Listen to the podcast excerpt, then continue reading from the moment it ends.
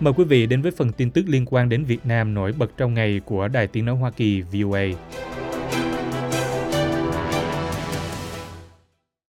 Công an ở thủ đô Hà Nội của Việt Nam bắt giữ nhà hoạt động vì dân chủ và môi trường Nguyễn Chí Tuyến hôm 29 tháng 2. Vợ ông xác nhận với VOA, theo tìm hiểu của VOA, ông Tuyến 50 tuổi bị công an tạm giam 4 tháng để điều tra về hành vi bị nhà chức trách xem là tuyên truyền chống nhà nước. Nói với một số hãng tin nước ngoài, bao gồm cả BBC và RFA, bà Nguyễn Thị Anh Tuyết và ông Tuyến thuật lại rằng hơn chục người, trong đó có hai người mặc cảnh phục, ở vào nhà vợ chồng bà ở quận Long Biên hồi sáng ngày 29 tháng 2, đọc quyết định khởi tố vụ án khám nhà và thu giữ một số vật dụng, bao gồm một điện thoại, một máy tính sách tay và một số giấy tờ của ông. Ở thời điểm bị bắt, ông Tuyến trong tình trạng sức khỏe không được tốt, bà Tuyết cho biết. Trước đó, hôm 28 tháng 2, ông nhận được giấy triệu tập đến làm việc với công an vào ngày 29 tháng 2, nhưng ông đã liên lạc với họ xin hoãn với lý do ông bị sốt.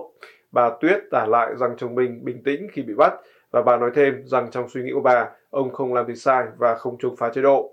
VOA liên lạc với Công an Hà Nội để tìm hiểu thêm về vụ bắt giữ nhưng không có hồi đáp. Chia sẻ thêm với báo chí nước ngoài, bà Tuyết cho hay từ năm ngoái, ông Tuyến đã bị triệu tập nhiều lần về những việc bị nhà chức trách xem là vi phạm bộ luật hình sự, gồm làm tàng trữ hoặc phát tán thông tin tài liệu vật phẩm chống nhà nước Cộng hòa xã hội chủ nghĩa Việt Nam và lợi dụng các quyền tự do dân chủ, xâm phạm lợi ích của nhà nước, quyền lợi ích hợp pháp của tổ chức cá nhân. Đến tháng 1 năm 2024, ông Tuyến nhận được thông báo qua đường bưu điện rằng ông bị cấm xuất cảnh. Trong hai năm gần đây, ông Tuyến sở hữu kênh YouTube, có đó ông chủ yếu cung cấp thông tin và bình luận về cuộc chiến tranh ở Ukraine. Trước đó, ông có một kênh YouTube khác bàn luận về các vấn đề chính trị, xã hội, kinh tế đáng chú ý ở Việt Nam. Hồi những năm đầu thập niên 2010, ông nổi bật trong các hoạt động ủng hộ dân chủ, môi trường, quyền lợi đất đai của những người dân yêu thế và phản đối Trung Quốc xâm phạm chủ quyền của Việt Nam. Vào tháng 5 năm 2015, ông Tuyến bị những kẻ lạ mặt mà ông nghi là công an hành hung đẫm máu ở gần nhà, một vụ việc gây phẫn nộ công luận trong và ngoài nước, cũng như khiến dư luận quốc tế một lần nữa chú ý đến tình hình nhân quyền bị nhiều chỉ trích của Hà Nội. Dân biểu Mỹ Alan Lowenther sau khi thăm Việt Nam trong cùng tháng đã gửi thư cho Chủ tịch nước Việt Nam khi đó là ông Trương Tân Sang, bày tỏ quan ngại sâu sắc và yêu cầu có biện pháp chấm dứt ngay việc sử dụng bạo lực đẫm máu, chống lại những tiếng nói phản biện ôn hòa và các nhà hoạt động cổ suý dân chủ nhân quyền. Đại diện của các cơ quan ngoại giao của Mỹ, Australia và Đức đã tới động viên thăm hỏi ông Tuyến tại nhà ông. Nói với VOA ở thời điểm đó, nhà hoạt động Nguyễn Trí Tuyến bình luận rằng vụ hành hung ông và sự phản ứng hơi hợt của nhà cầm quyền là một bằng chứng thêm nữa làm nổi rõ tình trạng vi phạm nhân quyền trắng trợn và khủng khiếp tại Việt Nam. Vụ đánh đập ông và các trường hợp tra tấn các nhà hoạt động khác ở trong các trại giam của Việt Nam đã bị nêu trong các báo cáo của nhiều tổ chức nhân quyền quốc tế. Nhà báo, nhà hoạt động Nguyễn Vũ Bình vừa bị chính quyền Hà Nội bắt giam hôm 29 tháng 2, chưa rõ cáo buộc, theo tin từ gia đình và giới hoạt động. Họ đã đưa cậu ấy đi rồi. Một thành viên gia đình của ông Bình cho VOA biết và đề nghị không nêu tên vì lý do an toàn. Khi được hỏi liệu chính quyền có trao lệnh bắt cho gia đình hay không, người này nói, không thấy gì. VOA đã liên lạc công an thành phố Hà Nội và Bộ Ngoại giao Việt Nam, đề nghị họ xác nhận có vụ bắt giam ông Bình, nhưng chưa được trả lời. Việc bắt ông Bình diễn ra sau khi ông bị công an triệu tập từ ngày hôm trước, theo giới hoạt động trong và ngoài nước. Luật sư nhân quyền Lê Quốc Quân ở Hoa Kỳ nêu ý kiến với VOA. Khá là gây bất ngờ cho tôi và nhiều người bởi vì bản thân anh Nguyễn Vũ Bình thì cũng đã từng bị à, công an triệu tập rồi làm việc khá nhiều. Nhưng mà lần gần đây nhất thì cách đây khoảng 3 tháng ba bốn tháng gì đấy thì anh có thông báo rằng là à, ý anh nói rằng là, là anh đã giải quyết nhượng bộ một số phần với công an rồi. Và cũng kể từ đó thì anh cũng không có nhiều hoạt động ở trên mạng cũng như là không có lên tiếng uh, các uh, cái vấn đề về đất nước mang tính chất là bức xúc như trước đây. Thế thì uh, nghĩ là mọi việc là nó ổn thỏa và như vậy là cũng xong rồi. Thì công an cũng bảo không có vấn đề gì. Thế nhưng mà lần này thì bị bắt. Thì tôi nghĩ rằng là cái điều này thì càng làm cho mình thấy rằng rất khó tin công an. Ông Bình từng là đảng viên, ký giả làm việc cho tạp chí Cộng sản và đã bị bắt rồi bị khép tội làm gián điệp một năm sau khi ông khởi sự viết những bài báo cổ vũ dân chủ đăng trên trang Internet vào hồi 2001. Ông Bình bị kết án 7 năm tù giam và 3 năm quản chế hồi tháng 12 2003. Ông đã hai lần được tổ chức theo dõi nhân quyền, trao giải Haman Hamed vào năm 2002 và 2007 và là hội viên danh dự của Tổ chức Văn bút Quốc tế.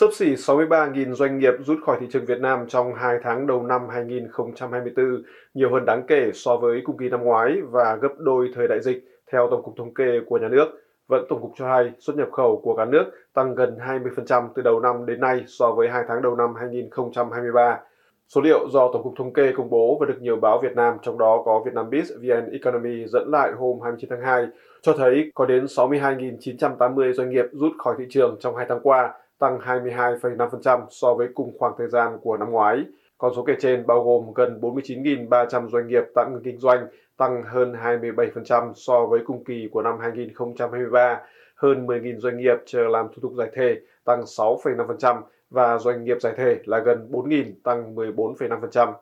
Số doanh nghiệp rút khỏi thị trường cả trong tháng 1 lẫn tháng 2 thể hiện xu hướng tăng tiếp tục diễn ra, các báo đưa ra nhận xét. Trong diễn biến ngược lại, vào 2 tháng đầu năm 2024, có 41.100 doanh nghiệp đăng ký thành lập mới và quay trở lại hoạt động ở Việt Nam, tăng 8,5% so với cùng kỳ năm trước. Mặc dù vậy, dưới góc nhìn của trang nhà báo và công luận, với con số bình quân mỗi tháng trong giai đoạn từ đầu năm đến nay có gần 31.500 doanh nghiệp rút đi, số lượng doanh nghiệp phá sản áp đảo so với số được thành lập mới. Theo quan sát của VOA, mức độ các doanh nghiệp dừng hoạt động như nêu trên cao hơn gấp đôi mức trung bình mỗi tháng hồi quý 1 năm 2021 là lúc mà đại dịch COVID-19 bị coi là nguyên nhân chính khiến kinh tế của Việt Nam đình trệ hết sức nghiêm trọng. Khi đó, khoảng 13.400 doanh nghiệp rời thị trường mỗi tháng, một thực trạng đã bị các quan chức và giới chuyên gia kinh tế xem là điều rất đáng lo ngại vì họ lưu ý rằng đó là lần đầu tiên trong một thập kỷ gần đây số lượng doanh nghiệp tháo chạy khỏi thị trường cao hơn số doanh nghiệp mới tham gia. Trên một bình diện khác của nền kinh tế Việt Nam trong 60 ngày đầu tiên của năm nay, kim ngạch xuất khẩu hàng hóa ước đạt hơn 59,3 tỷ đô la, tăng hơn 19% so với cùng kỳ năm trước, cũng theo Tổng cục Thống kê. Tách ra từ con số nêu trên, giá trị xuất khẩu của khu vực có vốn đầu tư nước ngoài là hơn 43 tỷ đô la, tăng gần 15% và chiếm gần 73% tổng kim ngạch,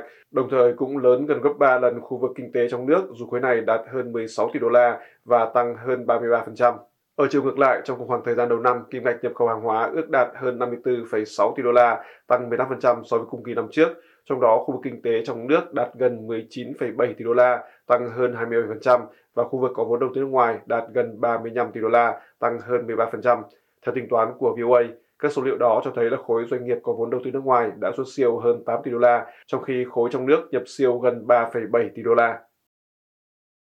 Bộ Thương mại Hoa Kỳ vừa chính thức khởi xướng điều tra chống bán phá giá và chống trợ cấp đối với một số sản phẩm đĩa giấy nhập khẩu từ Việt Nam, Trung Quốc và Thái Lan. Thông báo Liên bang Hoa Kỳ cho biết, Bộ Thương mại tiến hành việc điều tra này từ ngày 14 tháng 2, 2024 để xác định liệu một số đĩa giấy từ ba nước này xuất khẩu vào Hoa Kỳ có vi phạm luật chống bán phá giá và chống trợ cấp của Mỹ hay không. Trước đó, hôm 26 tháng Giêng, Liên minh Đĩa giấy Hoa Kỳ đại diện cho phần lớn hoạt động sản xuất đĩa giấy của Mỹ kiến nghị Bộ Thương mại và Ủy ban Thương mại Quốc tế Hoa Kỳ điều tra sản phẩm đĩa giấy được cho là được trợ cấp và định giá không công bằng nhập khẩu từ Trung Quốc, Thái Lan và Việt Nam, theo hãng tin AIN Presswire. Các đơn kiện này nêu rõ các hành vi thương mại không công bằng khi ba nước trên xuất khẩu đĩa giấy sang Mỹ với giá thấp hơn giá trị hợp lý và cáo buộc sử dụng bán phá giá tới 279%, cũng như có nhiều khoản trợ cấp. Các đơn khởi kiện nêu chi tiết những thiệt hại mà ngành đĩa giấy và công nhân của Hoa Kỳ phải gánh chịu. Ông Bill Biggins, chủ tịch và đồng sở hữu của công ty Aspen Products, viên của Liên minh Đĩa giấy Hoa Kỳ nói, hàng nhập khẩu từ các quốc gia này đã sử dụng chiêu bán phá giá và trợ cấp để tiếp tục tăng trưởng tại thị trường Hoa Kỳ, gây bất lợi cho các nhà sản xuất và công nhân Mỹ. Vẫn theo hãng tin IEN Presswire, theo đơn kiện của nguyên đơn gồm 6 doanh nghiệp sản xuất đĩa giấy của Mỹ trong giai đoạn từ tháng 12 2022 đến tháng 11 2023, lượng nhập khẩu sản phẩm bị cáo buộc từ Việt Nam vào Hoa Kỳ là 3.240 tấn, chiếm khoảng 4,02% tổng sản lượng nhập khẩu vào Hoa Kỳ. Trong khi đó, sản phẩm bị cáo buộc từ Trung Quốc chiếm khoảng 73,98% và Thái Lan chiếm khoảng 2,82%. Theo số liệu của ITC, Việt Nam xuất khẩu loại sản phẩm này có giá trị khoảng 9,3 triệu đô la sang Hoa Kỳ trong năm 2022, Trong năm 2023, Việt Nam xuất khẩu khoảng 9 triệu đô la Mỹ. Theo hồ sơ này, có 9 công ty của Việt Nam bị nêu tên trong đơn kiện mà theo đó Bộ Thương mại sẽ thu thập thông tin để lựa chọn bị đơn bắt buộc. Về nghi vấn phá giá, mức biên độ phá giá cáo buộc đối với địa giấy Việt Nam là 153,09% đến 165,27%. Do Hoa Kỳ coi Việt Nam là nước có nền kinh tế phi thị trường, nên Bộ Thương mại Mỹ sẽ áp dụng các giá trị thay thế của nước thứ ba để tính toán biên độ phá giá cho Việt Nam. Trong vụ việc này, Nguyên đơn đề nghị sử dụng Indonesia là nước thay thế do cho rằng Indonesia có mức độ phát triển kinh tế tương đồng với Việt Nam và có số lượng đáng kể các nhà sản xuất sản phẩm đĩa giấy, theo công báo Mỹ. Dự kiến Bộ Thương mại Mỹ sẽ ban hành kết luận sơ bộ trong vòng 140 ngày kể từ ngày khởi xướng điều tra vụ việc. Về cáo buộc trợ cấp, Bộ Thương mại cho rằng đơn yêu cầu của nguyên đơn đủ căn cứ để khởi xướng điều tra với 22 chương trình trợ cấp bị cáo buộc, bao gồm các nhóm chương trình sau. Nhóm các chương trình ưu đãi thuế thu nhập doanh nghiệp, nhóm các chương trình miễn thuế nhập khẩu, nhóm các chương trình cho vay và đảm bảo của bốn ngân hàng thương mại cổ phần có vốn nhà nước do các ngân hàng này chịu sự can thiệp của chính phủ Việt Nam.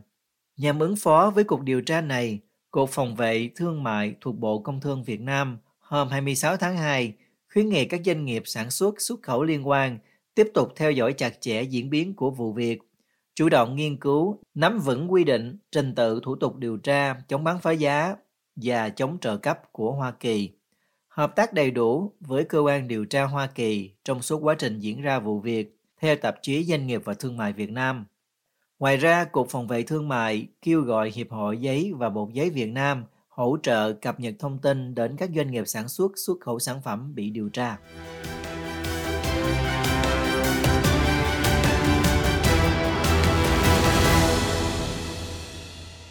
This program has come to you from the Voice of America, Washington.